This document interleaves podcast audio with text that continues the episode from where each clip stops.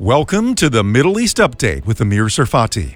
Amir discusses the latest news from Israel and the region through the lens of biblical prophecy. The original video versions can be found on Behold Israel's YouTube and Facebook channels. To make it convenient, we've converted them to audio format to keep up with your busy schedule. Be sure to also subscribe to Amir Tsarfati on Telegram for daily updates from the Middle East. Amir's Middle East updates are based on the latest and most reliable sources, so you know you're getting the most accurate news. Now, on to the update. Shalom, everyone. This is Amir Tsarfati. This is uh, breaking news. Uh, and you know, I, I, was here a couple days ago reporting on this strange 20 hours of the Wagner Group uh, attempt of coup here in, in, in Russia. And uh, the more we were thinking about it, the more it sounded so strange and so weird that uh, less than 200 kilometers from Moscow, Prigozhin decided to stop its convoy, turn around, and go back. And more that, more than that, we were amazed that uh, Putin actually allowed him to stay alive and to move to Belarus, although he hasn't moved yet to Belarus. That's not enough, Putin is actually doing right now exactly what Prigozhin wanted, and that's replacing his defense minister, which was the problem to begin with. So, what is it exactly that happened during that day that made Putin so soft, made Russia so vulnerable, and made Russia, Europe, and the whole world extremely concerned? Allow me to pray, and I'll get into this business in a few seconds, okay? Father, we thank you so much. You're in full control. We're looking at world events. We scratch our heads. We sometimes ask ourselves, is it for real? I mean, are we really watching these things happening in our lifetime? And yet, you declare the end from the beginning and from ancient times things that are not yet done. And you say that your will will be done and you will do all that pleases you. Now, we give you this uh, short time of breaking news, and we ask that you will bless it and uh, also encourage us in a, in, in, in a way that you're the only one that can do. In Jesus' name, amen. Good. So, guys, um, I'm going to open the chat because people are need that I ignore the chat because honestly, I cannot split my attention between the camera and what's going on on the screen. But um, I want to acknowledge the people that are uh, on YouTube and Facebook, people from the Philippines, people uh, from South Africa. I see also people from um, Guyana, uh, people also from Berlin. Indiana is in the house uh, Northern Ireland is in the house, the Netherlands, Thailand.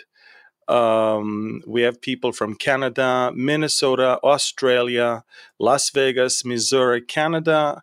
We see people from so many parts of the world. Listen, this is very, very important update. Please, right now, click the share button. I'm not even sure if they're going to let me keep that one here. So click the share button right now so we can uh, get it as, as, as, as fast as we can out. So, first of all, I reported a couple days ago this strange thing of the coup attempt that began uh, during the night between Friday and Saturday, and throughout Saturday, this unbelievable, uninterrupted almost advance of the Wagner group based on the uh, order of their uh, commander and uh, leader uh, Prigozhin. And uh, basically, uh, they were advancing with their convoys loaded with thousands of people all the way towards Moscow.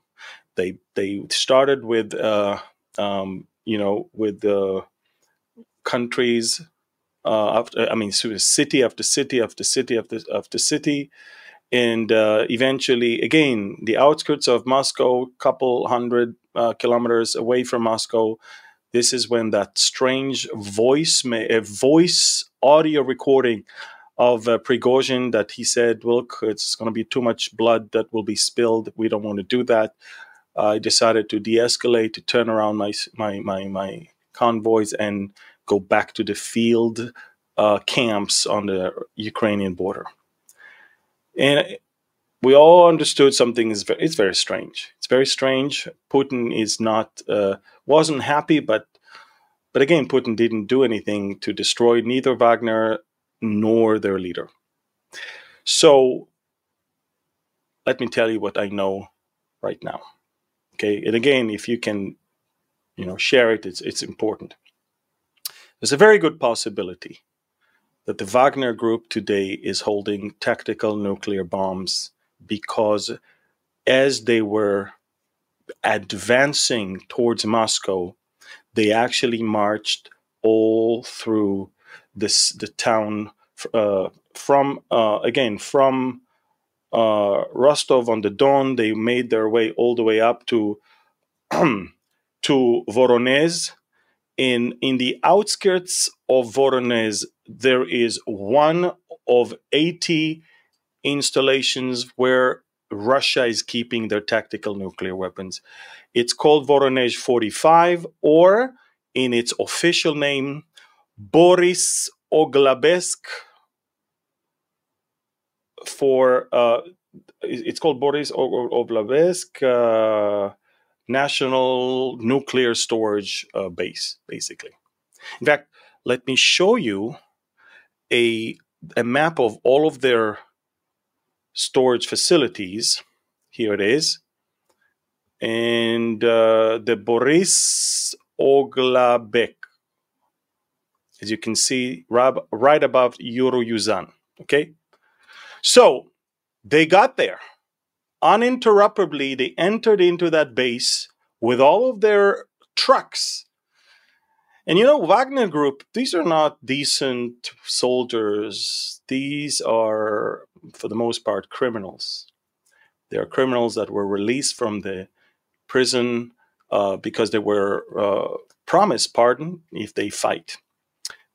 And no one knows at this moment how many tactical nuclear missiles are missing from one of Russia's uh, 80 storage facilities. Um, um, again, and uh, 16 of the 80s are actually what we call strat- um, their national level. Okay, in each of one of those national levels, there's between 240 and 400 um, warheads nuclear warheads from different different parts. All of them can be easily loaded on trucks. It is not until Prigozhin and his team were in that base that this agreement with them was reached. And at this point, we're not sure. Listen to me very carefully. At this point, we're not sure about two things. Do they have it? It seems like they do because everybody is afraid of them. And but the other thing is, did Putin know about this in advance? Was it actually his operation to have them owning, possessing, and maybe even in the near future using a tactical nuclear bomb and then say, hey, it's not me. I didn't do it. It's them. Remember, they tried to overtake me. This is it. It's a very uh, it's a very known tactic of the uh, of their uh, thing. In fact, uh, I think there is a name for this uh, for this tactic. Um, let me see the name. There's a Russian name uh, to this tactic of deception, and it's called Marikovska. Just a second. I just I um wait a minute. Yeah. It's called maskirovka. Maskirovka. It's a it's a well-known tactic of deception for military uses. And so so now the question is this. How much do they have? And what are they going to do with it? It's very interesting because Russia transferred nuclear weapon to Belarus. Prigozhin, they say, is going to move to Belarus. However, his people are still, uh, you know, probably having the possession of some tactical nuclear weapon, which, by the way, Prigozhin was a big advocate of the use of tactical nuclear weapon in order to paralyze the Ukrainians. Now, I would say this: I Wagner is a mercenary army that is not only operating in Ukraine; it's operating in Africa, it's operating in Syria. I would say that I would be very, very, very worried if I were a leader uh, in Europe right now, uh, or if I may say, even the rest of the world, if because if they're going to sell some of those to the wrong people because after all these are criminals you know? You never know how how much you're going to get for it and all of that. This is going to be big. Very big. So first of all we have to ask ourselves how come such a very important and super um, uh, secured installation fell so easily in the hands of the rush of the um, Wagner group wasn't there supposed to be at least a fight? Wasn't there supposed to be at least a battle there? Nothing. Nothing, nothing, nothing. Now, um, maybe Wagner Group is now becoming a power by itself. And if so, it's the first organization on planet Earth in the history that has nuclear weapon. We don't know we don't know what it is, but we know one thing tactical nuclear weapon is not the type of weapon that destroys countries, but it's a type of weapon that destroys large area uh, within a city. And it can actually determine the fate of a war between two countries. Um, again, these are the tactical weapon, uh, nuclear. Uh, the, the, we're talking about rockets, basically, and maybe even little shells for for for short uh, distance, uh, all the way from 100 kilometers to a few kilometers, and these are precise missiles, and the and anyone who is in that area will be destroyed for sure. We're talking about hundreds of tanks, people, uh, military bases, and so and so. We've heard more and more and more from the Russians that if they feel that they need to do it, they will use tactical nuclear weapon if they will feel an existential threat.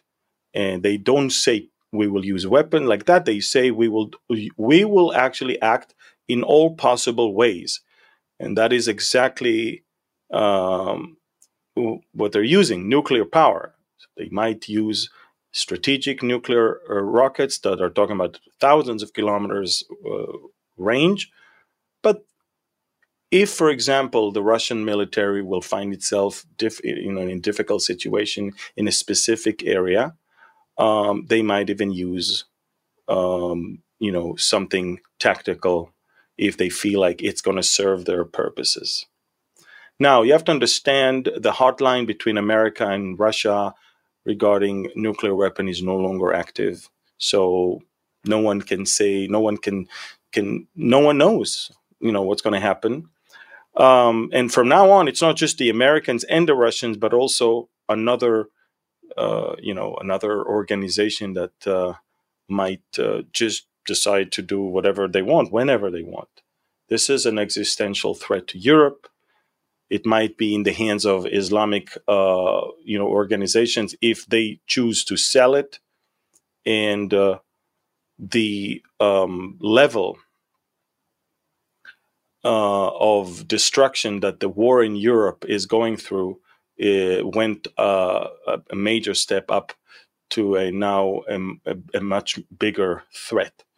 And again, for those of you who just joined us, we've learned in the last uh, 24 hours that the Wagner group throughout Saturday managed to reach one of Russia's, I think it's, uh, f- we're talking about um, 16 national level nuclear weapons storage facilities. We're talking about Voronezh 45, which is also known as Borisoglebsk. And this is the map, just so you know. And we're talking about the one right above you, uh, Yuryuzan. You see about Kranomtoya, there is Borisoglebsk. Okay, that's the one. They were there without any resistance.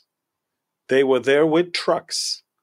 And it was not until they got there that suddenly, out of the blue, a solution was found and Prigozhin decided to turn around. Did Putin know about it? Or is it something that is now threatening Putin? One thing is for sure Putin is acting in a very, very strange way. Not only that he is not fighting Wagner, but he's actually going to remove Prigozhin's foe, which is Minister of Defense uh, Shoigu, and he's going to replace him with one of his closest allies who was actually his own bodyguard years ago. So, ladies and gentlemen, we're talking about something super serious. Could it be that Wagner Group is now a nuclear power? It's a very possible thing.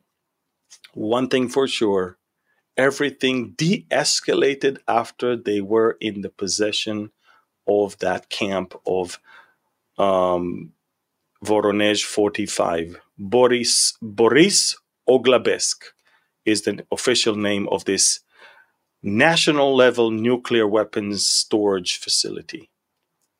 Big news. Could that explain why everything ended so fast? And could that explain why the Ukrainians must be very careful right now?